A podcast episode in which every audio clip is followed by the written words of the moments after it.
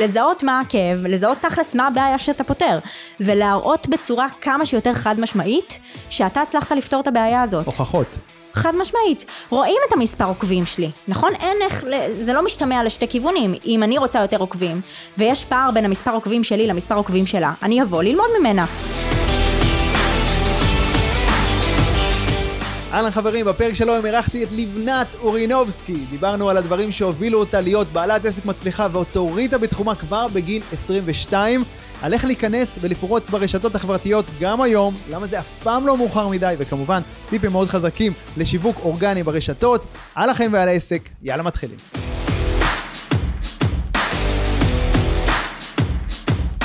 לבנת אורינובסקי היקרה, מה שלומך? שלום, איזה כיף, שלומי נהדר, מה שלומך? מעולה, כיף לראות אותך היום, כיף לארח אותך כאן.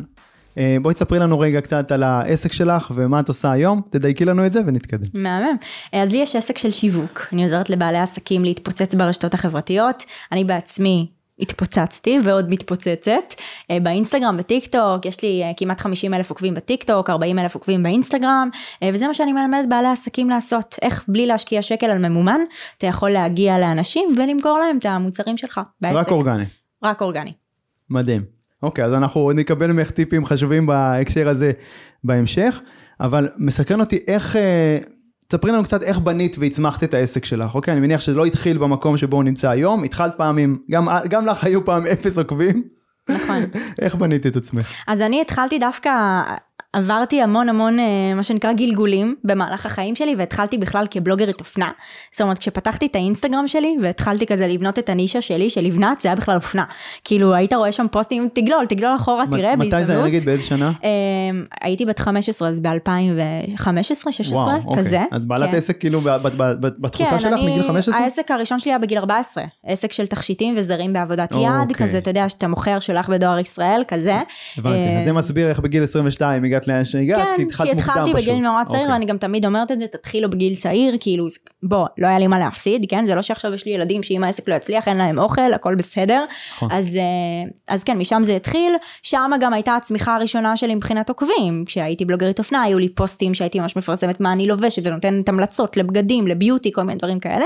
אה, שם התחלתי לבנות את הקהילה, אבל בניתי קהילה שונה לחלוטין, קהילה של אנשים שאוהבים אופנה, ביוטי, והייתי כותבת אז פוסטים כזה באנגלית, לא מדברת לאותו קהל שאני מדברת עליו היום בכלל, אז הייתי ממש צריכה לעשות סוג של איתחול מחדש, אה, גם של כל הקהילה שלי, אה, והתחלתי לעשות את זה. התחלתי לדבר לבעלי עסקים, להעלות תכנים שקשורים לעסקים, ושיווק, וכסף, ויזמות, ולאט לאט בניתי את עצמי עד ש... הגעתי לאיפה שאני היום. וזה בסדר? אפשר פשוט לעשות את זה? כאילו לקחת קהילת עוקבים קיימת ופשוט לעשות איזה כן, פיבוט, איזשהו שינוי כזה? כן, זה עבודה לא פשוטה, אבל תחשוב אתה צריך לבנות תדמית מחדש אצל, אצל בני אדם, ואצלי זה לא רק היה תדמית, זה לא שעכשיו תגיד דיברתי לקהל של נשים, אבל דיברתי איתם על כושר ועכשיו מדברת איתם על אופנה. גם הקהל הוא שונה לגמרי, כי הקהל שעקב אז אחרי בלוגרית אופנה שכותבת פוסטים באנגלית, הוא היה גם קהל מחו"ל, כל מיני אמריקאים, okay. אוקיי. הודים, אנשים שכאילו, אתה יודע, לא בהכרח מבינים בכלל מה אני, מה אני אומרת בעברית. אז גם הייתי צריכה לשנות את הקהל, לא רק את התדמית שלי כלפי הקהל, גם את הקהל עצמו. וזה היה לא פשוט, אבל ברור שזה אפשרי, הנה, עשיתי את זה, אני הוכחה לזה. מגניב. והיום הקהל שלך הוא, זה גם נשים וגם גברים, או שעדיין כן. יותר נשים? אמ, מבחינת אחוזים אם תסתכל זה יהיה 54 אחוז נשים, 46 אחוז גברים, זאת אומרת אין איזשהו זה בערך אני חושב גם אה, האחוזים באוכלוסייה כן, כולה. יכול להיות שבכללי, אז אין באמת, גם גברים, גם נשים צופים בי, מה שכן אני יכולה להגיד לך, זה שנשים מרגישות בדרך כלל יותר בנוח לקנות ממני. זאת אומרת, אם תסתכל על אוקיי. אחוזי הלקוחות, ולא רק על אחוזי העוקבים, כן יהיה קצת יותר פער בין הנשים לגברים, לא הייתי רוצה שזה יהיה ככה, כן, אני מבחינתי... אני חושב שתמיד אנחנו נמשכים למישהו שהוא קצת יותר דומה לנו, נכון, זה הגיוני, זה הגיוני. ואני יודעת גם, אתה יודע, אוקיי. שאוטומטית גבר, אני חושבת שירגישו אולי יותר בנוח להקשיב לגבר מאשר לאישה. הלוואי וזה לא היה ככה, אבל יש בזה מין האמת, אתה יכול להסכים איתי? אני, אני מסכים איתך, שוב, אנחנו נמשכים למי שדומה לנו. נכון. יכול להיות שגם הגיל פה, בהקשר של הגברים, איפשהו משחק תפקיד, בגיל שלך, את מרגישה, זה גורם לך, זה שאת בת 22, שוב, אני מלא הערכה לזה, כן? כן. חבר'ה, יושבת פה אה, בחורה שהיא חצי מהגיל שלי, אוקיי? אני בן 42, זה מטורף. ו, ואת תותחית, ובאמת, אני רואה את הדברים שאת עושה, ואני אה, מלא הערכה. האם את מרגישה לפעמים, שהגיל שלך שם אותך באיזשהו מקום של חוסר ביטחון מסוים בעולם הזה, או שלהפך, שאת אומרת דווקא כאילו אני אראה לכל לא. החטיארים אנשים, האלה. אנשים יותר תופסים ממני בגלל שאני צעירה. אנשים כאילו הרבה יותר, אתה יודע, אני גם כל הזמן מדגישה את הגיל שלי, יש סיבה. בוא נגיד שאם הגיל היה עושה לי חיים יותר קשים, לא הייתי מדגישה אותו כל כך הרבה. כי זה חלק מההוכחה כן. שלך בעצם, הגיל שלך. ברור, מן אני- הסתם. אני בגיל 22 הייתי, עבדתי כמלצר והייתי עושה בנקים כל ולא היום, כן? לא היה לי שום מושג כאילו האנשים. לגבי כסף או מה אני רוצה לעשות שאני אהיה גדול. רוב האנשים, נכון, וברגע שאנשים רואים משהו שהוא פתאום יוצא דופן, פתאום מיוחד, התשומת לב שלהם תלך לשם הרבה יותר, ולכן אני מדגישה כל הזמן את, ה, את הגיל שלי, אחרת, שוב, לא הייתי עושה את זה, אני באותה מידה, לא יכלתי להגיד שאני בת 22, ולא היית יודע. היית רואה שאני צעירה, אבל לא היית יודע שאני בת 22. ו- יש אוקיי. סיבה שאני מדגישה את זה, אני מדגישה דברים שמבחינה תדמיתית עוזרים לי, והדבר הזה עוזר חד משמעית. מעולה. איזה ויתורים את, אגב, בואי נשאר רגע עוד שנייה במקום הזה של היזמית בת 22, איזה ויתורים את מרגישה שזה מצריך ממך, אם בכלל? תראה, לא יותר מדי, אני חושבת שגם אם היו ויתורים, אני די כבר התרגלתי עליהם והם הפכו להיות החיים החדשים שלי, אז אני לא מרגישה איזה משהו משמעותי. כן, אין לי חיים של בת 22 רגילה, אתה לא תראה אותי בסופה שהיא יוצאת למועדונים, משתכרת, חושבת על טיול של אחרי צבא, אה, איך אני עומדת לדפוק את הראש, ווואי, בוא נחשוב על איזה מקצוע אני אעשה בעתיד, אולי אני אלך לתואר הזה, אולי אני אלך לתואר הזה, בוא נתקשר, נברר, אני לא שם. אה, אבל מעבר לזה, שמע, אני לא מרגישה שמה שאני עושה זה ויתור, כי אני מרגישה שאני פשוט נהנית מכל דבר, אז אולי ויתרתי על משהו אחד, אבל הרווחתי משהו אחר שהוא הרבה יותר נכון לי. אז אני לא מסתכלת על זה ככה, אתה מבין? כן. ואיזה כלים אספת בשנים האחרונות שאפשרו לך את הפריצה? את יכולה לדייק לי אפילו את וואו. הרגע שבו הרגשת ש, ש, שנוצרה הפריצה הזאת? תקשורת עם אנשים, כלים של מכירות, כלים של שיווק, כלים של להבין איך מוח של בן אדם עובד ואז לדעת איך למכור לו לפי זה, כלים של אה, המון חוסן נפשי שהייתי צריכה לפתח, כי אתה יודע, להקים. עסק זה משהו שהוא הוא דורש, הוא דורש. מאוד. אתה לא יכול אה, להיות בן אדם חלש שכל דבר שאומרים לו מ- מטלטל אותו ומפיל אותו ולהקים עסק מצליח, זה לא עובד ככה. נכון. אה, אז המון, המון כלים. זה, אז- זה, פשוט, זה פשוט להתפתח כבן אדם, ואז אתה יודע, גם העסק שלך יכול להתפתח. אתה לא יכול להישאר כבן אדם, אותו בן אדם, ולצפות שהעסק שלך יתפתח. זה לא נכון. עובד ככה. אז מה, ספרים, קורסים, תוכניות ליווי, ספרים, כאלה? קורסים, אבל הכי שינה אותי, הסביבה. הכי שינה אותי להסתובב עם אנשים מצליחים, לדבר איתם, להבין כשאני מדברת איתם, אני לא רק מדברת איתם ויאללה פנן חזרתי הביתה המשכתי אותו דבר. כשאני מדברת איתם אני בוחנת למה הם ענו לי ככה, למה הם חושבים ככה, למה אני זה, ממשיכה אחרי זה בבית לעשות עבודה, כאילו כזה. אז זה בעיקר אבל הסביבה, אבל כן, איך הצלחתי להגיע לסביבה? שהתחלתי לקרוא ספרים, התחלתי בכלל להיכנס לעולם הזה. אם לא הייתי איכשהו נכנסת לעולם הזה לפני, גם לא הייתי מגיעה לסביבה הזאת.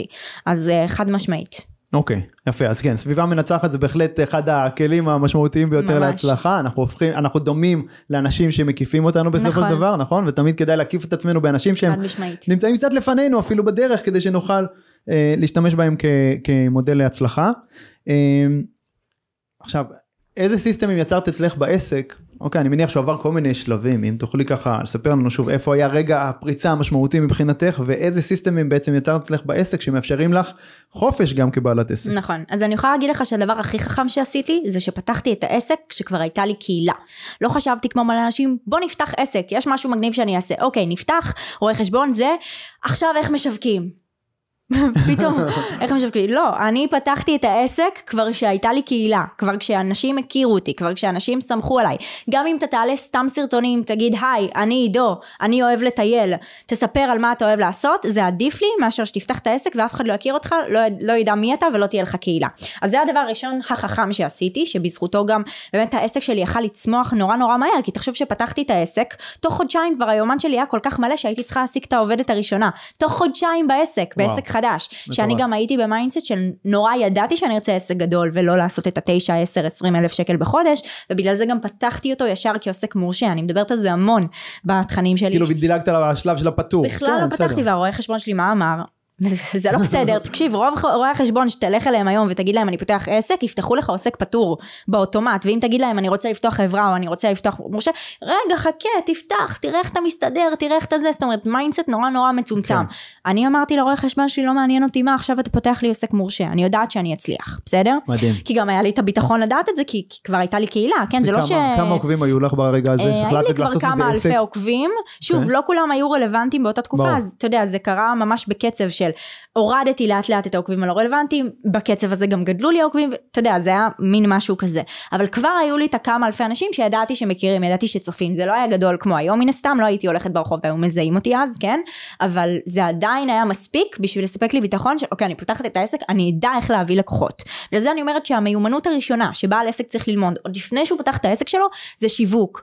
לא, אל תכיר מיסים, אל תדע מה זה מיסים, אל תדע איך להעסיק עובדים, אל תדע כלום. תדע שיווק. כל שאר הדברים תלמד בדרך. ביחד, ש- שיווק כן. ומכירות, כן. בסוף לגרום לאנשים להכיר אותך נכון, ולקנות ממך. נכון, חד משמעית. גם מכירות זה משהו שאני עברתי איתו תלאות, כי אני, כשפתחתי את העסק, אמנם שיווק כבר עשיתי וידעתי, אבל מכירות, בשיחות הראשונות שלי הייתי מגמגמת. ברור. אני לא הייתי יודעת בכלל מה להגיד. אני עד ש... הייתי עושה עשרות שיחות ביום, כי לידים תמיד היה, שוב, את השיווק היה, אז הייתי עושה עשרות שיחות ביום, ואחרי כמה שבועות כבר התחלתי להיות ממש טובה בזה.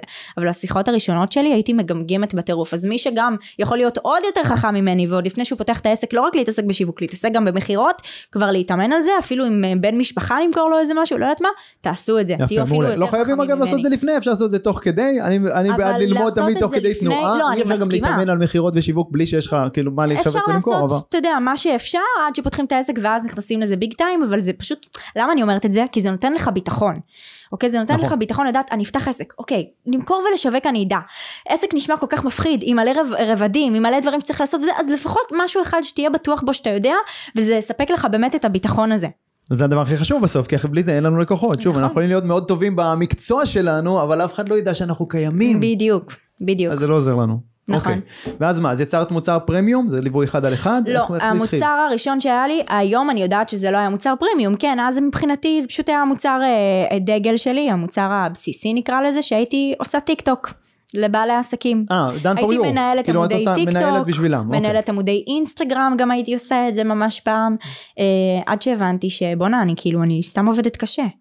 אני מעצבת לו את הפוסטים, אני זה, אני פה, אני שם, ויש גבול לכמה אתה יכול לגבות לבן אדם כשאתה עושה שירות של done for you, זאת אומרת שאני עושה בשבילך. נכון. אני היום, מה שאני עושה, אני כבר לא מנהלת עמודים, אני לא עושה עבור הבן אדם, אני היום מלמדת. יש לי קבוצה, יש לי תוכנית ליווי, 10, 15, 20 בעלי עסקים שמגיעים ללמוד ממני, אני מלמדת אותם את השיטה, מלווה אותם גם בדרך, זאת אומרת אני עושה איתם, אני לא עושה בשבילם. אמ, וככה אני גם מסוגלת להגיע ליותר אנשים, כי כשאתה עושה בשביל בן אדם, אתה פיזית הזמן שלך נכון. מושקע על בן אדם אחד. והרבה מאוד דברים טכניים קטנים שלא שומעים את הזמן שלך. בדיוק, שהיום אני כבר בשלב כל כך מתקדם, גם הלקוחות שמגיעים אליי זה לא לקוחים, לקוחות שישאלו אותי על הדברים הטכניים. זאת אומרת, הם כבר לא שואלים אותי על איזה כפתור לוחצים, כי שוב, אני כבר מרגישה שבידע שיש לי הוא כל כך מתקדם, שללמד כבר את הדברים הנורא פשוטים זה קשה. זה כמו שתגיד עכשיו לבן אדם שמלמד ל- לאוניברסיטה, כן, להתקבל לאיזשהו תואר אה, אה, נחשק, ברור. תגיד לו תלמד רגע ילד בכיתה א', זה יהיה לו נורא קשה, הוא ירגיש כמו שהזמן שלו כמו מבוזבז. שאני לא מלווה בדרך כלל אה, בעלי עסקים מתחילים שרק. הקימו את העסק או או שעוד לא פתחו אותו, אלא רק בעלי עסקים מתקדמים שכבר יש להם מוצר שעובד ונמכר ומפה בוא נצמח קדימה. בדיוק, אז אותו דבר אני עושה רק. בשיווק. בעלי עסקים שכבר יש להם קהילה, שהם כבר מדברים למצלמה, שכבר יש להם סרטונים, עכשיו בואו נתפוצץ, אוקיי. אוקיי? מדהים, מדהים. אז אוקיי, אז התקדמת מהמקום של done for you למקום של אה, תוכנית ליווי כזאת, או done בדיוק, with ויש you, לי גם אה, עסקים, ש... יש לי גם מוצרים של אה, do it yourself, קורס קורסים דיגיטלי, דיגיטליים, מעולה. מ- מעיפה לאוויר, תלמד בבית, תעשה לבד. מעולה, ומשם בטח מתקדמים ומגיעים גם לתוכנית למוצרים ליווי, הגדולים, נכון? כמובן, כן. מעולה, אז זה בעצם בנית מוצר פרימיום שהוא, אני קורא לזה ללמד את מה שאתה עושה. יפה, שזה מוצר של חמש ספרות. זאת אומרת, בן אדם מגיע אה, בתוכנית ליווי קבוצתית, משלם חמש ספרות, זה המוצר פרימיום שלי. מעולה. עד למוצרי פרימיום, יש לי מוצרים קטנים יותר. יש לי נגיד קורס על סטורי ב-469 שקלים, יש לי קורסים קטנים יותר על סרטונים ויראליים גם ב-100 שקלים, זאת אומרת, הבן אדם עובר יכול, תהליך בדיוק, עד שהוא יכול מגיע. גם להחליט אה, אה, כמה, איזה ערך הוא רוצה לקבל ממך, בדיוק. וכמה לתמחר אותו, בדיוק. מה, תלוי תסתכל- במקום שלו שהוא נמצא בו. נכון. ואם תסתכל על האנשים שמגיעים אליי בסוף לתוכניות ליווי, הם קנו מוצרים קטנים שלי בעבר. ברור. לפני כן. שהם על זה הגיעו. מבוסס זה, כל זה המודל 90 אחוז והמשפך. מהלקוחות. גם כן. אצלי בעסקים זה ככה. אז אה, אם אתה שואל איזה סיסטמים בניתי המשפך זה אחד מהדברים היותר טובים שעשיתי, אוקיי? שהבנתי שאני לא יכולה להביא ישר בן אדם שיסמוך עליי, לשלם לי חמש ספרות. רגע, תני לו לראות בכלל מה את שווה, תני לו לראות שאת יכולה לעזור לו. אנשים מקבלים מהקורסים הקטנים שלי תוצאות כל כך טובות, שאומרים לעצמם, בואנה, אם שילמתי 200 שקל, וזה הביא לי כאלה תוצאות, מה יקרה כשאני אשלם לה חמש ספרות? אתה מבין? כן. המוח שלהם כאילו הם, הם מגיעים עם האשראי בחוץ. אני תמיד אומרת את זה, השיחות מכירה שלי כל כך קלות, זה, זה פשוט מצחיק. כאילו זה כאילו הם מוכרים לי שהם רוצים להיות בתוכנית, במקום שאני אעשה את הפוך. אבל למה זה ככה? כי השיווק שלי פשוט ממש טוב. מעולה. אתה מבין? כי יש לה, עכשיו תני לנו, אז תני לנו טיפים מאוד מאוד חזקים לבעלי עסקים שרוצים היום לפרוץ, אוקיי, ברשתות החברתיות, באינסטגרם, בטיק טוק. מה צריך לעשות, אגב זה משהו שאני יחסית חלש בו, דיברנו על זה טיפה לפני השידור, אני בן אדם של אה, פרסום ממומן, הרבה מאוד שנים, יודע להביא לידים, יודע להביא לקוחות, בזרם בלתי פוסק, ותמיד אמרתי אוקיי, כל ה... אינסטגרם וכל הזה זה לא בשבילי זה, זה דורש המון זמן, זה המון התעסקות, למה אני צריך את זה, זה, זה. היום אני מבין את הכוח הגדול נכון, של מה, זה. מה באמת גרם לך, מה שם. גרם לך פתאום להיכנס? שנים לא נכנסת לאינסטגרם, הכל היה סבבה ממומן, מה גורם לך להיכנס פתאום ולהשקיע את הזמן שלך שם בטיק טוק ובאינסטגרם? יפה, שאלה מעולה. א', הבנתי שהעולם השתנה. אוקיי, הבנתי אולי קצת מאוחר, זה נכון, אני. דינוזאור והבנתי את זה קצת מאוחר, מודה. ודבר שני, אני שיניתי גם קצת את המ- את המיצוב ואת המיקום שלי, אוקיי, אני יזם, אני בעלים של כמה עסקים, ועד עד עד השנים האחרונות הפוקוס שלי העיקרי היה על העסק הגדול הראשון שלי, שזה נקרא לנגן גיטרה בחמישה שבועות, זה בית ספר הכי גדול בארץ ללימוד גיטרה. בשנים האחרונות העסק הזה עדיין רץ ועובד ומסוסתם, בשנים האחרונות הפוקוס שלי עבר ללהיות מנטור, ללהיות יועץ עסקי, ואז אני מבין שבעצם יש פה עניין של פרסונה גם, ואז את הפרסונה הזאת צריך להוציא החוצה, ומפה הפודקאסט והאינסטגרם והטיק טוק וכל שאר הדברים נכון. שמה שאמרת עכשיו זה באמת אחד הדברים הכי חזקים בשיווק, זה להבין שאתה פרסונה, זה להבין שאתה אישיות, והמטרה שלך בשיווק זה שאנשים יתעניינו באישיות הזאת. אוקיי? זו המטרה הראשונה. לפני שתיתן להם טיפים, לפני שזה רגע מי אתה בכלל.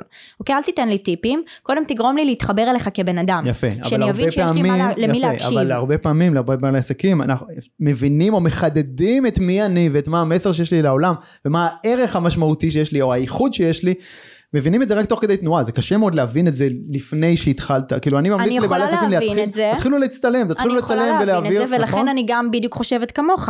חכה, לא הכל יהיה מדויק, תתחיל לרוץ, עם הזמן הדברים. יתבהרו. אבל מה בעל עסק כן יודע? עוד לפני שהוא העלה את הסרטון הראשון, הוא יודע מי הוא? הוא יודע מה האופי שלו? הוא יודע איך הוא מתבטא מול המשפחה שלו והחברים שלו? הוא יודע מה הסיפור חיים שלו? זה הוא יודע, נכון? נכון. זאת אומרת, הוא מגיע אליי לתוכנית, אני לא מלמדת אותו מה הסיפור חיים שלו, הוא יודע את זה לבד. מעולה, אלה הדברים שאפשר להתחיל איתם. מעולה, אוקיי, זה- אוקיי? אלה המרכיבים של הסלט. בדיוק, בוא נתחיל מזה. כשאתה היום מדבר עם לבנת, אמרת לי שאתה אפילו, ככה, ראית סרטון שתיים, לא נראה לי אפילו אתה עוקב אחרי תקופה. נכון. אבל לא משנה, נגיד שהיום יובל ביאליק מתחיל לא לעקוב אחרי אני לא לבנת. נמצא כעוקב אין בעיה, ברשתות, אתה לא- אתה גם לא מבחינתי כלי עבודה. זהו, האבטר שלי זה דווקא בן אדם שהוא כן נמצא ברשתות, והוא כן צופה, והוא כן מכיר, וקצת שורף לו לראות שאחרים מצליחים, והוא לא, כי הוא, אוקיי. הוא ברשתות. אז נגיד ואתה האבטר שלי ואתה יובל והתחיל לעקוב אחרי לבנת איזה חודש, סבבה? אתה תדע מה הסיפור שלי, אתה תדע איך אני מתבטאת מול הבן זוג שלי ומול המשפחה שלי, אני אישית לא בקשר עם המשפחה, אז אתה תדע גם את זה. אתה אוקיי. תדע אה, מה האג'נדות שלי. מה המסרים שחשוב לי להעביר כבן אדם, עזוב עסק, עזוב, אתה לא, אולי לא תדע מה האבטר כן, שלי, כן. אני בסדר? חושב שאחד הדברים המשמעותיים שמאוד מאוד. ברורים אצלך שנכנסים לך לעמוד זה הכנות והפתיחות והחשיפה. שזה תכונות שלי כבן אדם, אבל זה דברים שאת מלמדת או שזה דברים שזה פשוט בגלל שזה יושב ברור. עלייך? לא, אני ממליצה את מלמדת איך לכולם, אתה אני מניח, מוציא לא? את מי שאתה ברשתות החברתיות. להיחשף, אתה לא כן חייב להיות להיות. לבנת. אתה לא נכון. חייב להיות לבנת. ברור, אבל כן להיחשף. זה ח- חד משמעית. לזה אני מתכוון. בסדר? ובגלל זה אני אומרת, שאלת אותי מה אחד הדברים הכי חשובים, ומה היית אומרת. אל תדע עדיין מה האבטר, אל תדע עדיין מה, מה, איך אתה מדייק את הטיפים שלך, זה, זה לא חשוב, זה באמת מגיע בדרך. תדע קודם כל מי אתה. ומה אתה רוצה להעביר לעולם, בסדר? איך עושים את הדבר הזה? זה בדיוק הס- הסיבה שבעלי עסקים מגיעים אליי, כי הם לא יודעים איך לעשות את זה לבד. איך אני מראה לאנשים שאני חכם ושאני אה, אמיתי וכנה? איך אני מראה את זה? הרי במציאות, כשאתה פוגש בן אדם חדש, אתה תדע איך לגרום לו לחשוב שאתה בן אדם טוב, שאתה אמיתי, נכון? אתה מתחיל לצאת עם מישהי, היא מגיעה אליך עם איזשהו דף חלק לבן, היא לא מכירה אותך. היא בונה עליך תדמית לאט לאט לפי הסיפורים שאתה מספר, אתה תספר לה שהיית בתאילנד, תספר לה שהיית בכרתים, תספר לה שהיית בככה וככה, היא תבנה לך תדמית, אוקיי, הוא מטייל, הוא נהנה, הוא זה, אוקיי, הוא בן אדם כיפי, אני אצא איתו. תספר לה שהיה לך כמה ימים מבואסים, שתקעו לך בדם, שתקעו לזה, או וואי, הוא בן אדם דיכאוני, אני לא רוצה לצאת איתו, אין לי אחרי הדייט, אני בורחת לו, כזה, זאת אומרת, אתה יודע מה להגיד לבן אדם במציאות, מתי אתה לא יודע? פתאום ברשתות, כי זה פתאום נראה לך משהו שונה, וזה המקום שאני מגיעה לבעלי עסקים ואומרת להם, מה, זה לא להשאיר שונה. את זה ברמת השיח, כאילו, אין פה, האינטימי? אין פה משהו שונה. זה העניין? כמו שאתה מגיע לבן אדם, אתה יודע מה לספר לו, אתה יודע מה להגיד לו, אתה יודע איך לבנות תדמית טובה בעיניו, שהוא יחשוב עליך, אותו דבר אנחנו עושים ברשתות. כמובן שיש פה שיטות, כי פה אתה לא מדבר עם בן אדם אחד, אתה מדבר עם עשרות, עשרות אלפי אנשים, כן? ואתה רוצה גם להגיע למאות אלפי אנשים במדינה, זה אומר שאתה צריך לדבר קצת בצורה יותר מעניינת, להעביר את הדברים בצורה יותר מדויקת, בשביל זה כבר מגיעים אליי, אבל אתה צריך להגיע מאיזושהי נקודה בסיסית, שאתה כבן אדם, אתה רוצה שיאהבו אותך כבן אדם, וכמו שאתה יודע לגרום לבן אדם, לחבר טוב, לבחורה שאתה יוצא איתה, לאהוב אותך, להתחבר אליך, ככה אתה צריך לעשות ברשתות, אין פה משהו שונה. זה שאתה עסק, זה לא אומר שאתה צריך כל היום לדבר על העסק ולמכור וטיפים עסקיים, כי בסוף זה לא תופס היום אנשים. אנשים קונים מהבן אדם. בדיוק, זה היה תופס פעם, זה מה שאנשים לא מבינים, הדברים, כמו שאמרת לי, מתקדמים. נכון. מי שדינוזאור צריך רגע להבין, היי, hey, כבר אין דינוזאורים היום, היום אנחנו בני אדם, אנחנו מדברים רגשות, אנחנו אוהבים סיפורים, אוקיי? מראים לך, אה, יש את כל התוכניות ריאליטי, אז מראים לך הקדמה שם על כל בן אדם, נגיד, שנכנס, נכון? את הסיפור אוקיי, חיים שלו כן. וזה, מה מספרים לך שם? אתה רואה אותה בן אדם נותנת לך טיפים? איזה בן אדם אמר, טיפ ראשון, תדבר לאנשים כמו שאתה, לא, הם מספרים את הסיפור שלהם, רגע, תתחבר אליי לפני שאתה עומד לראות אותי עכשיו עונה שלמה. אוקיי. בסדר, יש סיבה שזה עובד ככה. אם זה עובד ככה בריאליטי, זה יעבוד ככה גם ברשתות וגם במציאות ובכל ד- מקום אחר. יפה, אבל זה, אבל זה מייצר לנו עולם שהוא עולם של פלסטיק באיזשהו אופן, לא? לא, אני הפוך. מה שאני באה להגיד, וזה המסר הכי חזק שלי, זה תהיה מי שאתה ברשתות. כשמגיעים אליי, הם לא לומדים איך להיות לבנת, כי לבנת הצליחה ואתה צריך לזייף משהו שאתה לא, אתה לא לבנת. נכון, יובל, אתה לא לבנת. נכון. יש לך תכונות אחרות, יש לך משפחה, יש לך ילדים, אין לך את הגישות שלי, את המסרים שלי לגבי הרבה דברים. נכון. דיברת נכון, על דייטים עכשיו, אני לא הייתי. בדייט 17 שנה, אני אתה אשתי כבר מבין? 17 אז, שנה. אז מה תוכל להגיד על דייטים? אז ברור שאני לא אגיד לך, יובל תדבר על דייטים כי דייטים זה מעניין, אבל רגע, מה הקשר שלי ברור. לדייטים? אני נשוי כבר 17 שנה. אז ברור שלא, מה שאני אומרת זה הפוך, זה לא לזייף. זה פשוט לדעת איך להעביר את מי שאתה, את האמת שבך בצורה הנכונה. אני לעולם לא אגיד ללקוח שלי לעשות משהו שהוא לא הפוך, לקוחות מגיעים אליי אחרי שהם היו אצל משווקים אחרים. יפה. שמשווקים אחרים אמרו להם תקשיב צריך שיראו שאתה מצליח. תצלם אה, אה, סרטונים עם טסלה. אין לו טסלה כן? ואז הוא מגיע אליי ואני רואה שיש לו סרטונים עם טסלה. יש לך טסלה? כי אמרת לי שבאת באוטובוס. לא האמת שלקחתי מאחיינית שלי שהיא ככה וככה וככה. אוקיי אבל מה מה הפואנטה? כי אמרו לי להראות שאני בן אדם מצליח. אבל אתה לא מזייף משהו שאתה לא. נשמה כאילו זה לא עובד אוקיי. ככה אז אוקיי יפה, חוק ראשון, אותנטיות, חד משמעית חד משמעית איזה בן אדם אוהב שמזייפים לו שמשקרים לו ועדיין העולם הזה של האינסטגרם והרשתות הוא, הוא כן, מלא אבל בזה, אנשים, כן? אנשים לא סתומים, הם ימשיכו לעקוב אחרי הבן אדם שיצר אצלהם אמון, אוקיי? וכדי לייצר אמון, אתה לא יכול לשקר לאנשים על מי שאתה. אתה, אתה רואה אותי, שאני אה, היום בת 22, משקרת, אולי אומרת שאני בת 25, כי זה יגרום אולי לחלק מהאנשים, לא. ברור. זה מי שאני 22, מי שיאהב יאהב, מי שלא לא, ויש גם הרבה אנשים שלא אוהבים. וזה בסדר. יפה. אבל מי שכן אוהב, יאהב כל כך חזק, שהוא ירצה לסלוק ולקנות אצלך. אתה מבין את ה... מבין איך הדבר הזה עובד? כן, אז אמרנו, אותנטיות, סיפור אישי, מה עוד? מה השלב הבא מבחינתך? ביצירת עמוד מצליח. קודם כל אתה צריך באמת להעביר את מי שאתה, להיות דמות מעניינת ברשתות, לגרום לאנשים לרצות לשמוע אותך, להקשיב, להבין מי אתה, להמשיך לעקוב אחריך, משמעותי. בדיוק, בדיוק, ואז אתה צריך לגרום להם להבין שיש לך פתרון לבעיה שלהם. אוקיי, מעולה. אוקיי? כי זה לא מספיק שתהיה חמוד וכולם יאהבו אותך וזה, אני, יש אנשים מקסימים, יוצרי תוכן שמראים את האמת שלהם ובוכים למצלמה ומדברים על איך הם מרגישים והכל טוב ויפה, אנשים בסוף לא יקנו מהם. למה? כי הם לא יצרו תדמית של בן אדם שיכול לפתור לי עכשיו את הבעיה הזאתי שהוא אומר שהוא יפתור. זאת זה אומרת. נכון לגבי, שנייה אני עוצר אותך, כן. זה נכון לגבי עולם היזמות בכלל, לא חד רק. לגבי יוצרי תוכן, כן? יזם, כל הרשתות. החברתיות מבוססות על עקרונות פסיכולוגיים מדהים, שיש מדהים, בחיים, מדהים, מדהים, מדהים. בעסקים, בכל מקום אחר. אנשים פשוט צריכים להבין שזה אותו דבר, אני חושבת שזה יסדר להם את המוח. אז מי. ששומע אותנו, זה לא שונה. אתה רוצה שאנשים יאהבו אותך ברשתות? תחשוב עם עצמך למה אנשים אוהבים אותך במציאות. זהו. אין פה משהו שונה. מעולה. לא, אוקיי? אני נתפס לדבר הזה שאמרת כי הוא מאוד משמעותי. נכון. מבחינתי יזם זה בן אדם שראה בעיה כלשהי בעולם, הפך אותה לבעיה שלו. עכשיו אני אחראי לפתור את הבעיה הזאת, אוקיי? אני, אחת הבעיות שאני החלטתי לפתור לאנשים לפני הרבה שנים, איך- זה להצליח לנגן בגיטרה. בזמן קצר, כי ראיתי שאנשים לא עושים את זה כי חושבים שזה לוקח המון המון זמן, ואין להם זמן. אז אמרתי אוקיי, לנגן גיטרה בחמישה שבועות, זה כל מה שצריך, חמישה שבועות, רבע שעה ביום. זהו, וזה טס ולמעלה מעשרת אלפים איש כבר למדו את הקורס הזה. זה, זה, זה העניין הזה, להבין שיש לך בעיה שאתה יכול לפתור אותה, יש לך גם איזשהו מנגנון ייחודי שמאפשר לפתור אותה, ועכשיו יש לך עסק. בדיוק. אז עכשיו יש לך גם עמוד. אינסטגרם מצליח עם אותו ה- דבר. כל האג'נדה העסקית שאמרת עכשיו, שזו האג'נדה העסקית של כל בעל עסק מצליח, עכשיו בואו נקביל את זה לעבודה ברשתות. מעולה. אם אני רוצה לפתור בעיה של בעלי עסקים שלא יודעים לשווק את עצמם, מה אני צריכה להראות להם ברשת? איך אני, איך את משווקת? שאני כן. יודעת לשווק את עצמי. מה זה אומר? איך זה מתבטא? פיזית.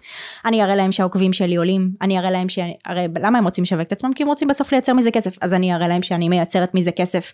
אני אראה להם, אם אני יודעת שהכאב שלהם זה שהם מעלים תכנים, אבל מרגישים כאילו שקופים ברשת. יענו מהלב צרצרים.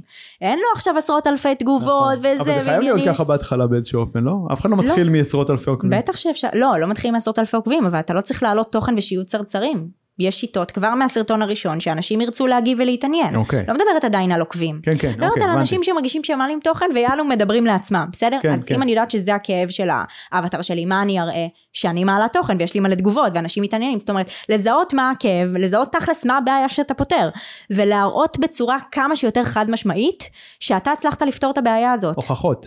חד משמעית. רואים את המספר עוקבים שלי, נכון? אין איך, זה לא משתמע לשתי כיוונים. אם אני רוצה יותר עוקבים, ויש פער בין המספר עוקבים שלי למספר עוקבים שלה, אני אבוא ללמוד ממנה, נכון? וזה שהיא גם תהיה אותנטית ואני אתחבר אליה כבן אדם והכל יגרום לי באמת להוציא את יפה. האשראי. יפה. אבל אני צריכה להבין שהיא פתרה את הבעיה שלי יש עכשיו.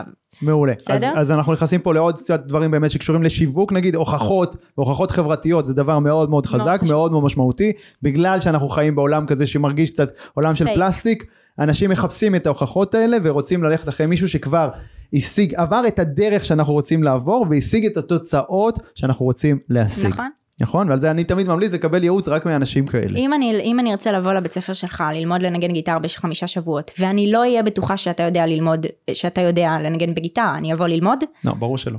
אותו דבר בכל דבר אחר, אוקיי? אבל בעלי עסקים שנגיד אה, מלמדים על ביטחון עצמי, לא מבינים, הם, הם, נכון יש את הקואוצ'רים האלה, תלמד להיות עם ביטחון עצמי, הם לא מבינים שהם צריכים להראות רגע שלהם קודם כל יש ביטחון עצמי, ולהבין איך הדברים האלה מתבטאים פיזית, ולהדגיש אותם, וככה אנשים מבינים שיש לך פתרון לבעיה.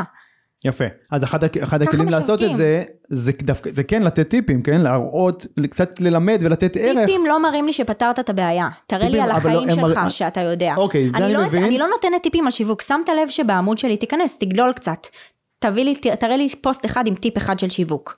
שנותנת. טיפ אחד תראה לי, לא יהיה לך שם. ועדיין אנשים מש- משלמים חמש ספרות לתהליכים. תסבירי לי את הדבר תסביר? הזה, זה, זה באמת כי מעניין. אני לא צריכה להביא להם טיפים בשביל שהם יראו את כמות העוקבים והכסף שיש לי. אני יכולה לעשות להם צילומי מסך מהעו"ש. זה. אני סך הכל צריכה לעשות להם צילום מסך מהבנק מזרחי שלי, זה הכל. אבל כשאת מספרת? כן, כן, אבל כשאת נותנת טעימות ומספרת איך את עושה משהו, או איך מצליחים לא, זה במשהו, כן, זה עדיין זה כן, אבל אני לא מדברת. איתך על בעלי עסקים של טיפים, איך צוברים ביטחון עצמי, רגע, תראה לי קודם שלך יש ביטחון כן, עצמי, מה כן. אתה מדבר איתי בכלל?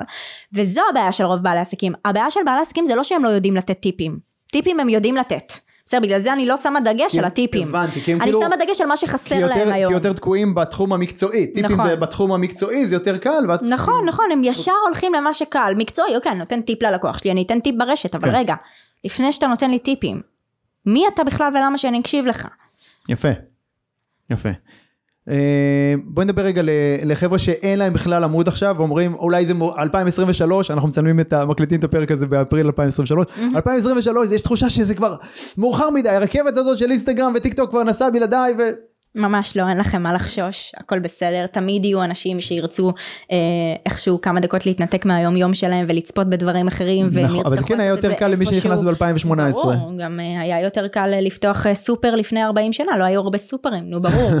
כל אחד שעשה דבר ראשון. אני, אה, אה, אם אנחנו כבר מדברים על הפריצות דרך הראשונות, אני הייתי מהראשונות בארץ גם שהתחילו לעסוק בטיק טוק וללמד בעלי עסקים טיק טוק. אוקיי, אז היית בזמן הנכון, במקום הנכון. ברור שהיה לי יותר קל לפרוץ בנישה. אז מה יזם עושה? מזהה בעיה שעוד אין לה פתרון. ברור, מה, אני אתן בפתרונות לדברים שכבר אה, יש להם? אוקיי, אז מה את אומרת למי יזם. שמפחד עכשיו להתחיל כי הוא אומר הרכבת הזאת נסעה בלעדיי שזה לא נכון. אך היום בעלי עסקים מגיעים אליי כשעוד אין להם את העשרות אלפי עוקבים, יכול להיות להם גם כמה מאות עוקבים, כמה אלפי עוקבים בודדים, שגם העוקבים האלה לא הכי מתייחסים אליהם ומגיבים להם ופעילים ורוצים לקנות, כן? אז כן. כן. העוקבים לא תמיד משקפים משהו, ואני לגמרי מצליחה לעשות איתם עבודה גם היום, גם באפריל 2023, הכל בסדר, גם עוד שנה מהיום הרכבת לא תיסע, תתחילו כמה שיותר מוקדם, ואתם תוכלו לפרוץ נורא נורא מהר, כי היום עדיין אלגוריתם, נגיד אם אנחנו מדברים על טיק טוק, כן? כי אינסטגרם האלגוריתם עובד קצת שונה, עדיין, עדיין האלגוריתם היום של טיק טוק נותן לך אפשרות לפרוץ בלי שיש לך עוקבים, זאת אומרת אתה היום נכון. מעלה סרטון ראשון בחיים שלך, אף אחד לא שמע עליך מעולם ולא ראה אותך ברשת מעולם. אם הסרטון הזה יהיה טוב, טיק טוק תקדם אותו גם עם אפס עוקבים. מה זה אומר? שיש פה הזדמנות לאנשים שמתחילים מאפס נכון. לצמוח. אה. לא משנה כמה עוקבים יש להם ומתי הם התחילו. אז ההזדמנות היותר גדולה היום נמצאת בטיקטוק ולא באינסטגרם? בסרטונים ויראליים, חד משמעית. סרטון, בפלטפורמות של סרטונים ויראליים, יוטיוב אותו דבר. הנה, אני אגיד לאותם בעלי עסקים, אני התחלתי ביוטיוב לא מזמן. תגיד הרכבת נסעה, יוטיוב כמה עשורים כבר אה, אנחנו צופים ביוטיוב, נכון? אני זוכרת מאז שהייתי קטנה עוד שהייתי רואה יוטיוב, זה לא כמו טיק טוק שלאחרונה ככה פרצה. נכון. ויוטיוב אני התחלתי לפני כמה חודשים, אני כבר בארבעת אלפים מנויים, איך תסביר את זה? כי אני פשוט יודעת לייצר סרטונים ויראליים, הצליחו בכל פלטפורמה. אוקיי. עולים לי אלף מנויים כל איזה שבוע, שבועיים. כי פשוט הסרטונים מצליחים. אז תני לנו זהו. באמת, אוקיי, אנחנו דיברנו פה עכשיו על שלוש פלטפורמות, טיק טוק, יוטיוב, אינסטגרם, יש גם את פייסבוק, שזה לדינוזאורים כמוני. כן, אבל גם בפייסבוק. מהדור הקודם. תעלה את אותו תוכן מצליח שעכשיו הצליח לי בטיקטוק ובזה, זה יצליח גם בפייסבוק. ברור, אבל איך את מתייחסת עכשיו לפלטפורמות השונות מבחינת ה, ה, מה שאת רוצה להוציא מכל פלטפורמה? המשפך. מהמם. כן. אז יש לנו פה משפך, כמו שאנחנו יודעים, יש פלטפורמות שהן יותר בידוריות, נגיד יוטיוב, מבחינתי אני תופסת אותה כיותר בידורית, טיק טוק חד, חד משמעית יותר בידורית, ויש לי את הפלטפורמה שבה אני עושה את כל המכירות, שזה אינסטגרם. אוקיי. אז מה אני רוצה לעשות? בסוף להוביל את כל האנשים לפ... לפלטפורמה שבה אני אמכור להם. אז מה שאני עושה זה משפך שמהטיק טוק ומהיוטיוב, מהפלטפורמות הבידוריות, שאני אני קוראת לזה ככה, כן? למרות שאפשר למכור גם בהן. פשוט אני בחרתי שאינסטגרם תהיה הפלטפורמה המכירתית שלי, כי אני לא מוכרת רק דרך את, יש הסטורי. איזה עניין שם. יש איזה עניין חד משמעית מבחינת ה... איך שהפלטפורמה בנויה, שאינסטגרם יותר קל לך לעשות מכירות, אתה יכול לעשות סטורי עם לינק בתוך הסטורי כבר למכירה. טיק טוק עוד לא מאפשרת דברים כאלה בצורה כל כך מתקדמת. אז בגלל זה היא גם נחשבת פלטפורמה לא? יותר? בידורית, אני מאמינה שכן. כן? אמ, אז מה שאני עושה זה בעצם להוביל את כל הקהל שלי לפלטפורמה שבסוף הם הגיעו לאינסטגרם לאיפה שאני מוכרת שזה הסטורי. אני, הכלי המכירתי הכי חזק שלי זה הסטורי באינסטגרם. אני לא עושה webinar־ים, אני לא עושה מודעות ממומנות, אני לא לא צריכה. עושה את כל מה ש... אני לא צריכה כי אני יכולה למכור מוצרים של חמש ספרות דרך הסטורי. זה הכוח האדיר שמי שיש לה גם עשרות אלפי עוקבים וגם תוכן מאוד מאוד מדויק נכון, וגם ורלוונטי לקהל היעד. כשהצופים אשכרה אדוקים, הם צופים בי כל יום בסטורי, זה לא תגיד עוקבים שהם כזה מתים. יש מלא בעלי עסקים עם עשרות אלפי עוקבים, אבל פתאום אתה רואה שבסטורי, עם כל העשרות אלפי עוקבים שלהם, יש להם איזה כמה מאות צפיות, או כמה אלפי צפיות כאילו ממש בודדות. אתה מבין, אנשים לא, אין להם את הצורך הזה לראות כל יום מה הם עושים ולהקשיב להם. אוקיי, אז איך את מייצרת את הווירליות הזאת, או את ההתמכרות הזאת, שאנשים באמת רוצים לצרוך את כל אתה התוכן פשוט שלך? צריך לדעת איך, איך לייצר תוכן מעניין, כמו שבאח הגדול הם מייצרים כזאת התמכרות בצפייה בסדרות למי שצופה, כן, גם אני לא צופה, אבל בוא, אי אפשר... אה, להתווכח, להתווכח עם העובדה שזו תוכנית ממכרת, על- שאנשים כן. משלמים לערוץ שיראה להם 24/7 את, ה, את. הדבר הזה. כן. אז פשוט להבין מהם העקרונות, אני נגיד...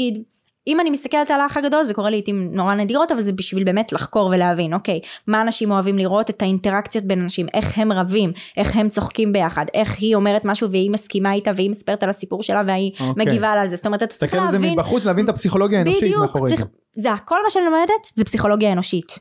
כל מה שאני ברור. מלמדת. אני לא מלמדת את הדברים הטכניים, זה פחות מעניין אותי. אני אוהבת לחקור אנשים, להבין מה הם אוהבים, מה מעניין אותם, מה הם לא אוהבים, מה לא מעניין אותם, ולדעת להשתמש בזה לטובתי, לטובת העסק שלי, וכל בעל עסק צריך לדעת לעשות את זה. את שולחת את הלקוחות שלך לעשות כל מיני תחקירים כדי להבין את זה? אני כבר עושה את התחקיר בשבילם, מגיעים אליי כבר במצב ש... הכל אצלי כבר מוכן. היום בעל עסק שירצה להתחיל לחקור מחדש, זה ייקח לו כמה שנים, כמו שזה לקח לי. את, אני שנים בזה, אני חוקרת שנים, אתה יודע מתי התחלתי לחקור? כשהייתי ילדה לא מקובלת בבית ספר, ולא הבנתי למה סביב המקובלים יושבים מלא אנשים, מקשיבים להם, שומעים מה, מה הם מדברים, ואני לבד, לא הבנתי. אז מה עשיתי? ישבתי בצד והקשבתי לשיחות. ואמרתי, אוקיי, כשהוא אמר את זה הם צחקו, כשהוא אמר את זה הקשיבו לו, אבל הם הפסיקו להקשיב כשאני אמרתי ככה וככה, למה, מאיזה סיבה, ואתה מתחיל לחקור, כי אז זה היה נטו הישרדותי בשבילי, כן? וזה עזר לך להיות יותר מקובלת ו- כבר אז? לא, זה לא עזר לי להיות יותר זה- מקובלת, כי לקח לי כמה שנים לעשות את המחקר הזה. אוקיי. היום אני יכולה להגיד לך שיש לי שפע של חברות, וכל בן אדם שאני רק ארצה לשבת איתו ולדבר איתו, ברור, היום זה נראה מצחיק, כאילו איתי. הסיטואציות האלה שבתיכון היו נראות לנו בדיוק. כל כך קריטיות וכל כך... נכון, נכון, אבל תחשוב שאני חוקרת את זה שנים, אז בן אדם עכשיו שיגיד לי בעל עסק, אין לי שום ידע בפסיכולוגיה האנושית, אני לא יודע מה מעניין אותם, אני לא יודע מה זה.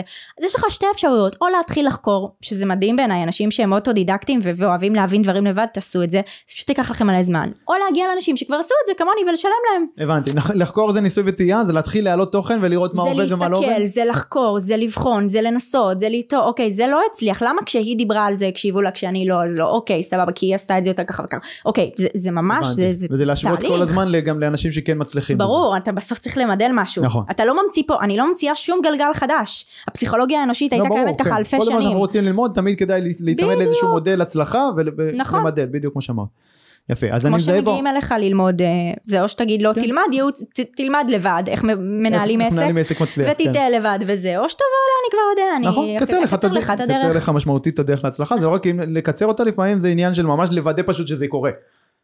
אתה יכול לרוץ שנים לכיוון הלא נכון, הופ, שינוי קטן, והנה, עכשיו הכל מסתדר. נכון. ככה גם את מרגישה? זה בדיוק, זה אותו דבר, מה שאתה מלמד אותם בשיווק, מקצר להם את הדרך, זה בדיוק מה שאני עושה איתם, גם אליהם לפעמים מגיעים שהם השקיעו כל כך הרבה זמן ואנרגיה, בכלל בפעולות הלא נכונות. מה את שוברת את הראש על איזה שעה להעלות את הסרטון? מה זה משנה? בכמה דברים אנחנו מתבחבשים, אה? עד שפותחים את המצלמה, תפתח את המצלמה כבר תעשה, העיקר לצאת לדרך, לא נכון. כאילו בהרבה מאוד דברים. זה קודם חד כל, משמעית. צא לדרך, אתה תבין את זה כבר תוך כדי תנועה, אי נכון. אפשר לדעת הכל לפני נכון. שמתחילים. ועכשיו אני מזהה אצלך בסיפור שלך, שכל כל מיני דברים בחיים האישיים שלך גרמו לך, כאילו, אני מחפש את ה drive הזה, גרמו לך כאילו לעשות דברים, נכון? אז אמרת שהיית ילדה לא מקובלת, זה גרם לך אה, אה, אה, להסתכל יותר ולהבין מה את לומדת ואיך את בכל זאת משתלבת, ואיך את נכון. זה, וזה הפך אותך ליוצרת תוכן מאוד מאוד חזקה. הזכרת קודם כל מאוד מאוד, קודם מאוד מאוד בקטנה שאת לא בקשר עם המשפחה שלך. נכון. בגילך המאוד מאוד צעיר.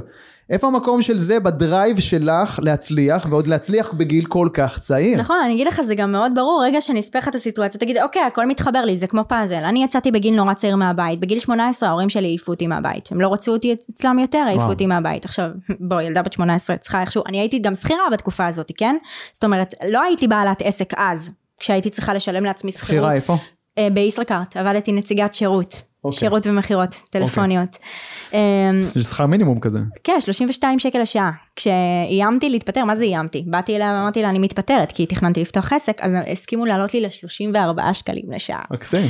שזה נורא נורא עשה את השינוי, לא עבד להם כמובן, אבל מה שאני באה להגיד זה שידעתי שאני צריכה להסתדר לבד, זאת אומרת שלא יהיו לי את האנשים שיקלקלו אותי מבחינה כלכלית, או יביאו לי בית, או משהו כזה, אתה יודע, כן. קורת גג, אני מדברת איתך ברמה הכי בסיסית, אז הבנתי שאני צריכה לעשות את זה לבד. עכשיו, בהתחלה כשהבנתי, אוקיי, לא ידעתי בדיוק מה אני אעשה, כן? כי היו לי כבר עסקים, אתה יודע, אמרתי לך, הייתי בלוגרית אופנה, היה לי עסק של אה, זרים ותכשיטים, אבל זה הכל היה כזה דברים שאוקיי, יכלו לספק ילדה בת 15, אבל רגע, כשאני יוצאת לחיים עצמאיים, אני צריכה משהו גדול יותר. אז התחלתי מלהיות שכירה, ואז הבנתי מה אני באמת אוהבת, ואמרתי, אוקיי, זהו, את חייבת, בזכות עצמך, אתה מכיר את האנשים האלה עם הגישה של מישהו יבוא להציל אותי? זה מה שהרבה פעמים תוקע אותם, כי הם בטוחים שזה שהם במקום לא טוב היום, זה בסדר, תכף משהו קורה ויבוא וזה להציל כי אותי. מה? כי הם רגילים לזה שההורים הצילו אותם כל החיים כן, כי באיזשהו הם אופן? יודעים ולך לא היה את שהכל יהיה בסדר, אני אפול, אני זה, מקסימום אני אכנס למינוס, כן. אה, בסדר, אני אחזור לאימא, הכל בסדר. אוקיי. אני לעולם לא הייתי במינוס. אין לך על מה ליפול. לא, לעולם לא היה לי את המינוס בחשבון, יובל. לעולם. גם- כשהייתי שכירה. אני נורא מתחבר למקום הזה. גם לי לא, ומאותה סיבה. זאת אומרת, אני בקשר מאוד טוב עם ההורים שלי, אבל כן. מבחינה כלכלית אני דואג לעצמי בגיל מאוד מאוד צעיר. נכון. יש אנשים שבאמת לא היה להם כסף בבית, כאילו תקשיב, לא היה אוכל במקרר, אז הם הבינו שהם צריכים לדאוג לעצמם. לנו היה אוכל במקרר, פשוט לא היה לי קשר טוב עם ההורים, אז הבנתי שאני צריכה לדאוג לעצמי. כן. זה זה לא כל משנה אחד מגיע נכון, ממקומות שלו, נכון. אבל זה נורא עכשיו מסתדר לך, בואי, אני צריכה לדאוג לעצמי מגיל צעיר. יש לי את הדרייב להצליח, כי אם אני לא אצליח, ברירה. אין לי ברירה. וואו, אתה מבין? זה מוטיבציה מאוד חזקה. מאוד חזקה, חד משמעית. אוקיי. חד משמעית. יפה, יפה, אז זה מאוד עוזר להצליח בגיל צעיר, והיום את כבר משמשת השראה להמון המון נשים אחרות, להמון, להמון אה, בני אדם אחרים, בסדר? אבל אני מזהה אצלך איזשהו דפוס, קצת עברתי ככה על, ה, על העמוד שלך, ואני מזהה שם איזשהו דפוס מאוד חזק של העצמה נשית. את, את גם מרגישה את זה? כאילו, זה מה שאני... אה, אני מרגישה קיבלתי. העצמה אנושית, לא מרגישה נשית, כי אני אף פעם לא אדבר ספציפית לנשים. אבל יש איזה משהו אה, בעצמאות שלך, וב... אולי נכון, בגלל שאני ולנסוע לתאילנד כן. עכשיו לחודש לבד, ולשלם, ו- ומראה בדיוק כמה עלה לך כל דבר, וכמה אני מכניסה, וכ... נכון. יש, יש בזה, יש בזה... כן, כי, אבל כי אני אישה, אני לא, לא יודעת, אני לא מרגישה, שוב, שתדע שזה לא מכוון, אולי זה מורגש, אבל זה לא, אני לא במכוון מדברת לנשים. מה אני כן יכולה להגיד לך שנורא מרגש אותי, כשאימהות שולחות לי הודעות שהן מראות לילדות שלהן את העמוד שלי, כדי... אה, זה הכי מרגש אותי. אוקיי. זה יותר ירגש אותי ממישהי שהיא כזה בגילי של יואו, בא לי להיות כמוך, כאילו עוד כמה שנים, אני מעריצה אותך, זה, זה, זה מגניב, אבל כשאימא באה ואומרת לי, תקשיבי, יש לי ילדה בת 12, 14, 16, אני מראה לה את העמוד שלך, כי אני רוצה שהיא תיקח ממך השראה ושהיא תגדל להיות uh, בעלת ביטחון כמוך, זה הכי מרגש אותי. מדהים, מדהים, אבל נכון שכשהיית בתאילנד עכשיו לבד היה איזה מקום, ש- ש- ש- אני אני חושב שדיברת על זה, ששואלים אותך כל הזמן איפה בעלך, נכון, וואי, זה היה... ואת מרגישה אבל מאוד מאוד חזקה במקום הזה שאני אני פה לבד בזכות עצמי. נכון, אבל שוב, כי אני בן אדם, זה שהם תופסים אותי בגלל שאת אישה, אז איפה בעלך? זה כבר חיצוני, מה שחשוב לי להגיד זה שאני לא תופסת עצמי שבגלל שאני אישה, אני צריכה עכשיו להעצים רק נשים, אני רוצה להעצים את כולם. גם גברים אומרים לי שאין להם ביטחון לטוס לבד, בוא. ברור, ברור, ברור. גם גברים אומרים שאין להם ביטחון לפתוח עסק ולדבר למצלמה, זה לא, זה לא שנשים יותר חלשות מגברים בתחום הזה. נשים נורא נורא חזקות, בדיוק כמו גברים, לכן אני מסכים. מעצימה את כולם. אתה מבין? אם זה נתפס כהעצמה נשית, אז לא, מדהים. בסוף כן, זה אבל- חוזר למה שדיברנו בהתחלה, בסוף כל, כל אחד נמשך או כן. מתחבר יותר למי שדומה לו, בדיוק. אה, ולמי בדיוק, שנמצא כמה שלבים ש- מעליו ב- נכון. במסלול ההתקדמות בחיים, כמו שהוא רואה אותו באותו רגע, ואחריו הוא רוצה לעקוב, רוצה לשמוע תכנים, רוצה משמעית. לקבל השראה. איך זה מרגיש לך אבל שאת נותנת ככה השראה ל... ל... בוא נגיד לנשים אחרות, אבל בכלל גם לבני אדם אחרים, שחלקם מבוגרים ממך בהרבה, בוא נשים את זה על השולחן. נכון. איך זה גורם לך זה להרגיש? מאוד מחמיא, קודם כל. כי כשאנשים שהם יותר מבוגרים ממני מקשיבים לי, זה אומר שיש בי משהו עם הניסיון מועט השנים שיש לי, שאין לאחרים, זה מחמיא. קודם כל זה גורם לך להבין שיש בך באמת איזשהו ערך. וגם אני חושבת שהדבר הזה שהיום אני משפיעה על המון אנשים, זה מייצר בי איזושהי משמעות. זאת אומרת, כשאני קמה בבוקר, אני כבר לא קמה רק בשביל עצמי. אתה מבין? אני קמה בשביל עצמי ובשביל עוד 40 יש לך אלף העוקבים מחויבות. האלה. כן, זה אחריות. קהילה זה מחויבות, זה להוביל קהילה, מחויבות. להיות מנהיגה זה מחויבות, וזה לגמרי. גם משמעות. אתה מבין? יש מלא אנשים שקמים בבוקר ו... זה, זה כמו שכשפתאום, אה, אני מניחה שזה, הרגשת את זה כשנהיית הורה, פתאום יש לך כבר משמעות מעבר לרק יובל. אתה מבין? אז אני, אין לי ילדים, אני מרגישה את זה עם הקהילה שלי. זה, זה, זה, זה נותן לך סיבה אשכרה לקום בבוקר, זה מדהים, באמת, זה, זה, להשפיע זה הדבר הכי מדהים שיש. לגמרי, אני מסכים, וזה בסדר גמור, זאת אומרת, אפשר לנתק את ההשפעה הזאת ואת ההגשמה הזאת מכסף, אבל בינינו זה פשוט עוד משהו שגם מביא לנו עוד שפע ועוד משמעית. כסף בעולם הזה, זה פשוט, נכון, אתה, אני נכון. חושב שאת מדברת הרבה גם על זה שכסף הוא תוצאה, ברור. ברור, מה זאת אומרת? אם אתה משפיע, אתה תראה את זה בחשבון בנק שלך. אני לא מכירה בן אדם משפיע ש, שלא רואה אה, את ההשפעה הזאת ב, גם בחשבון בנק שלו, גם באיך שאנשים מתייחסים אליו ביום יום, גם בכל דבר אחר. אין פה, זה לא שני דברים נפרדים, זה הכל ביחד, ב- כסף זה איזשהו בהרמוניה, מדד להצלחה? חד משמעית. נכון, כן, כל כי בן זה, אדם יגיד כי זה לך את קובע זה, את זה לא- השווי שלנו, את הערך, זאת אומרת זאת נכון. עוד דרך של העולם, זה מראה לך כמה ערך אתה נותן. לעולם. על הערך, תיתן יותר בדיוק. ערך ליותר אנשים, תקבל יותר כסף, זה המשוואה הכי פשוטה שיש חד ב- משמעית.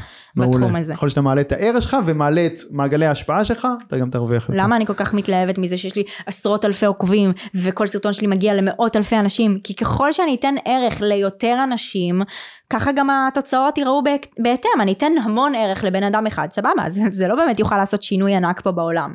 יפה. אתה מבין? אז אוקיי, אני מחבר אותך עכשיו רגע לנושא המרכזי של הפודקאסט הזה, כן. שזה ש... ה- היכולת לשלב גם עסק מצליח, או אפילו כמה עסקים מצליחים, עם חיים אישיים שלווים, נוחים, רגועים, נעימים. ספרי לי את התובנות שלך על הדבר הזה של שילוב עסק עם החיים האישיים. קודם כל זה ברור שהחיים של בעל עסק שהוא באמת אני לפחות בשנים הראשונות אני בשנים הראשונות של העסק שלי יכול להיות שבעלי עסקים שיש להם כבר עשרות שנים עסק יגידו לך משהו אחר כי הם כבר אה, מה שנקרא התרגלו לזה והעסק שלהם כבר מסוסתם לגמרי ואל דברו איתי אני בפנסיה שלי סבבה? אני כמו שאני רואה את זה היום, בשנים הראשונות שלך כבעל עסק, אין לך אפשרות להתייחס אל עצמך כבן אדם רגיל שהוא גם שכיר. אתה לא יכול להגיד, אני בעל עסק, אבל אני אחיה מאוזן, מ-9 עד 5 אני אעבוד בעסק, ואחרי זה אני כי עם הילדים. נדרשות הרבה מאוד הקרבות. בדיוק, בדיוק, זה לא הגיוני. אתה רוצה להצליח בצורה קיצונית, אתה חייב שגם היום יום שלך יהיה יותר קיצוני מאנשים רגילים. נכון. בסדר? אבל זה לא אומר שעכשיו אין לי גם זמן פנוי, כן? אני והבן זוג שלי בסופאשים ביחד, רואים סרטים, רואים סדרות, וגם הבן זוג שלי הוא בעל עסק, אז כאילו, אתה יכול...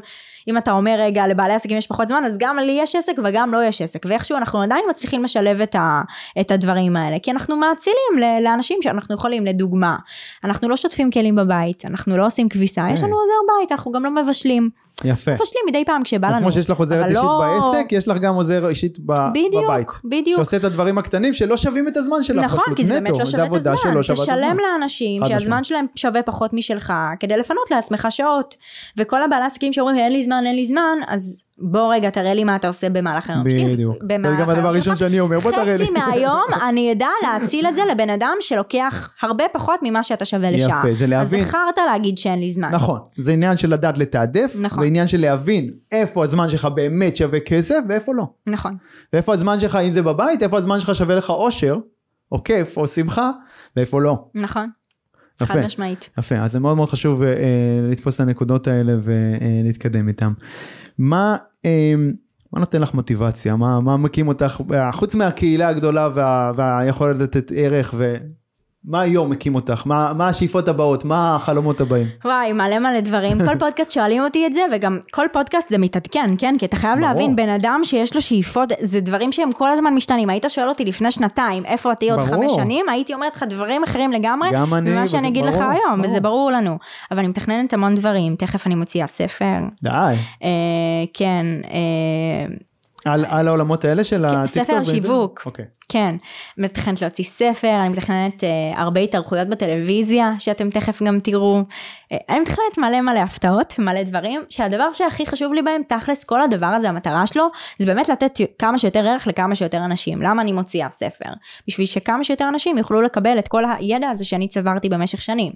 אוקיי? זאת אומרת, זו המטרה העיקרית שלי. בדרך לשם, כמובן, צריך אה, להגיע עם באמצעי תקשורת כמו טלוויזיה, אם להגיע ליותר אנשים גם ברשתות החברתיות, שזה גם אחת המטרות שלי, גם היום שאני בעשרות אלפי עוקבים, זה לא מספיק, אני רוצה להגיע למאות אלפי, יש המון המון uh, מטרות. אוקיי. וזה, ואת חיה את המטרות האלה? את כותבת אותם? את... זה, זה, חד משמעית. קודם כל, העניין של הכתיבה זה מקים נורא אותך מהמיטה חשוב. בבוקר. אם אנחנו מדברים רגע על הכתיבה, אני אעצור רגע ואני אגיד, כן. כל מטרה אי פעם שהשגתי, זו מטרה שקודם כל הייתה כתובה לי על הדף. מעולה. אני מאוד מאמינה בלכתוב הכל, אני גם, גם אני. לפעמים אני גם כותבת במחברת, אבל אני, יש לי פתקים שמלאים, פתקים בטלפון, מלאים בחלומות, במשימות, במטרות שאני רוצה לעשות, וכל, ואתה ממש רואה איך כל יום אני נכנסת ומוחקת את הדברים שכבר עשיתי. וואו. כאילו זה ככה, כל מחשבה שעולה לי זה, לראש אה? היא בפתק. כל מחשבה, אין מחשבה שהיא לא נמצאת בפתק, למה אם אני אסתמך על הזיכרון שלי, אנחנו לא נסיים את זה יפה. יש לי זיכרון כל כך גרוע, באמת שאם אתה שואל אותי מה אחד הדברים שגרמו לי להתחיל לתעד כל דבר, ב story, בסרטונים, לא משנה מה, זה באמת זה שאני יודעת שאני לא אזכור את זה אחר כך אם אני לא אתעד את זה. אוקיי, וואו. יש לי זיכרון גרוע. מדהים, לא, אבל- למה, אולי זה מטראומות, אולי זה מדברים, אתה יודע, הרבה פעמים המוח שלנו מושפע כן, מדברים ברור. שעברנו, אבל לא, אני לא זוכרת כמעט כלום. אבל הנה, חולשה שהפכת אותה ליתרון. בדיוק. בדיוק, תראה מדהים. כמה זה חזק. אני יודעת שאני לא אזכור, אז אני אתעד את זה, מעולה, בוא נתעד את זה וכבר נביא דרך זה כסף. יודע מה, אני אשתף אותך, העלית את הדבר הזה, אני אשתף אותך במשהו שלי היה קשה איתו, או עדיין קצת קשה איתו, בעולם הזה של הרשתות החברתיות. כי אני רגיל לחיות את החיים שלי, אני רוצה לחיות אותם, ולהיות באמת 100% נוכח בכל רגע, וכשאני יודע שאני צריך עכשיו גם לתעד את הרגע הזה, זה קצת גורם לי לצאת מהרגע, כאילו להסתכל עליו מבחוץ, ועכשיו לחשוב איך אני נראה, ואיך אני עובר, ואיך אני זה. מה- מבינה את הקושי. מה הטיפ שלך אבל זה לדבר בגלל הזה? שאתה עוד לא רגיל. ברגע שתהיה רגיל לתעד כל דבר, זה בגלל שזה זר לך בהתחלה, אז אוקיי, אז אתה לא תתנהג טבעי בסיטואציה, כי תחשוב מצלמים אותי וזה, אבל תחשוב שתתרגל לזה, תחשוב שהיו מצלמים אותך כל יום בחיים. אתה יודע שזה גם קורה עם משתתפי תוכנית ריאליטי. הם תמיד מספרים כשהם יוצאים מהתוכנית ריאליטי, שבכמה ימים הראשונים הם כל הזמן חשבו על המצלמות, והתנהגו בהתאם, וזה פתאום אתה רואה אחרי שבועיים חושפים את הפנים האמיתיות שלהם. למה? כי הם כבר כל כך אוקיי, התרגלו למצלמות, כן. שבו הם כבר נהיים פשוט הם. אז זה נטו עניין של תרגול. אם אתה תתעד כל רגע ביום שלך, שבועיים מהיום נדבר, תגידי לי לבנת צדקת. הבנתי. תגיד מה לי לבנת שכן, צדק. מה שכן, כשאני כן אה, אה, מתרגל לאחרונה לתעד את עצמי יותר, מה ש... משהו חיובי שאני לוקח מזה, זה שזה גורם לי לעצור רגע ולהסתכל באמת על החיים שלי מהצד ועל העסקים שלי מהצד, ולהגיד, בואנה, החיים שלך דבש, כאילו הכל טוב, בואנה תראה מה יצרת פה, תראה איזה חיים, תראה איזה עסקים. מדהים. כאילו זה גורם לך רגע לעצור ולהעריך את הדרך. דברים שעד היום לא חשבת מסתכל- עליהם. כי אני לוקח אותם כמובן מאליהם, כי אני לא עוצר רגע ומסתכל עליהם מהצד, אני עסוק בעשייה השוטפת ובזה. אז דווקא התיעוד הזה, נכון. זה אומר, רגע, תסתכל רגע מהצד, בואנה, תראה איך החיים שלך נראים. תראה מה עשית פה, וואו. ואתה. רוצה שאני אראה לך את זה מזווית אחרת? נו. דווקא בעלי עסקים, שהדברים האלה, שהתיעוד הזה, מראה להם דווקא דברים שהם רוצים לשנות. אה, אוקיי. לדוגמה, אה, יפה. בעלי עסקים שמגיעים אליי ואומרים, תקשיבי, את אמרת לי לתעד א', ב', ג', וואלה אין לי. אני כל היום יושב מול המחשב, אין לי שיחות עם אנשים, אין לי זה... אה, אז רגע, יש פה בעיה שקשורה לחיים שלך. זה לא הגיוני שכל החיים שלך אתה ת- תהיה מול מחשב. צא רגע לעולם. אני, היה לי לקוח שהוא וואו. כל כך לא היה לו ראש יצירתי לעשות את הדבר- הדברים שאני אומרת, שאמרתי לו, עכשיו אתה עוזב הכל, אתה טס. והוא טס לכמה ימים לקפריסין. ואז פתאום הוא מה, אומר לי, פשוט כדי נפתח לו שיהיו לו הראש. חוויות קצת, שיהיו לו חיים משהו, מעניינים, בוא, נו כאילו, מה, אין לך- אוקיי. אין לך חיים מעניינים, זה לא קשור לבעיה בשיווק, זה אוקיי. בעיה בחיים שלך, נשמה. אנשים באים אה? ואומרים לי, לבנת, אבל אין לי חיים מעניינים כמו שלך. והבעיה היא בשיווק, הבעיה היא בחיים שלך. לך תשנה את החיים שלך. מה, החיים שלך נתנו לך אה, תבנית ואמרו לך, אלה החיים שלך, קבל או, או זה, וזה גם אתה יכול לשנות זה אותם. גם חלק מההחלטה שלך לקום ולנסוע לחודש לתאילנד לבד? ברור, חד משמעית. אוקיי. בטח, בשביל ההתפתחות שלי, בשביל לחוות דברים חדשים, בשביל שיהיה לי מה לספר אחר כך, בשביל שיהיה לי על מה ליצור תוכן, זה, אני מבחינתי הטיסה הזו הייתה טיסה עסקית, לכל דבר, יצרתי שם תוכן, צילמתי שם אפילו קורס דיגיטלי שהשקתי אחרי זה והוא הגיע למחזור אוקיי. okay. מכירות של יותר מ-300 אלף, זה כאילו, זה החיים שלי. אוקיי. למה שאני לא אבחר לייצר אותם הכי טוב שיש? מדהים. זה גם כיסה לך ב... עם ריבית דריבית את עלות החופשה. ללא ספק. יפה. אה, איזה כיף זה שאפשר, נכון? שאפשר לטוס לחו"ל, לעבוד משם, ושזה יממן את החופשה. לגמרי. דיברתי שם עם אנשים, אתה יודע, אני טסה לחו"ל, שטסתי לבד, אז אתה מכיר יותר אנשים. כי כשאתה לבד, נכון, כן? אתה נכון. מייצר אה, אני כשאני שיחות. כשאני הייתי בגילך קצת אחרי, אני טיילתי שנה וחצי בדרום אמריקה לבד. אז, אז אתה יודע לבד. מה זה, כן. ושואלים אותך מה אתה עושה, מה אתה זה, אה, אני באתי לפה, אני גם עובדת, כל פעם כאילו אתה רואה את המבט הזה בעיניים שהם מופתעים, כי הם רואים שאני צעירה, והם הבינו שאני לבד, אבל עוד יותר מפתיע אותם להבין שאני בכלל באתי ואני גם עובדת תוך כדי, ואז מתחילות השאלות של רגע מה את עושה, מה העסק שלך, מה זה, ו... וזה פשוט כיף לראות את המבט כאילו עמום של אנשים, אם יש לכם מבט עמום מאנשים כשאתם מספרים להם מה אתם עושים בחיים, זה אומר שאתם עושים משהו טוב.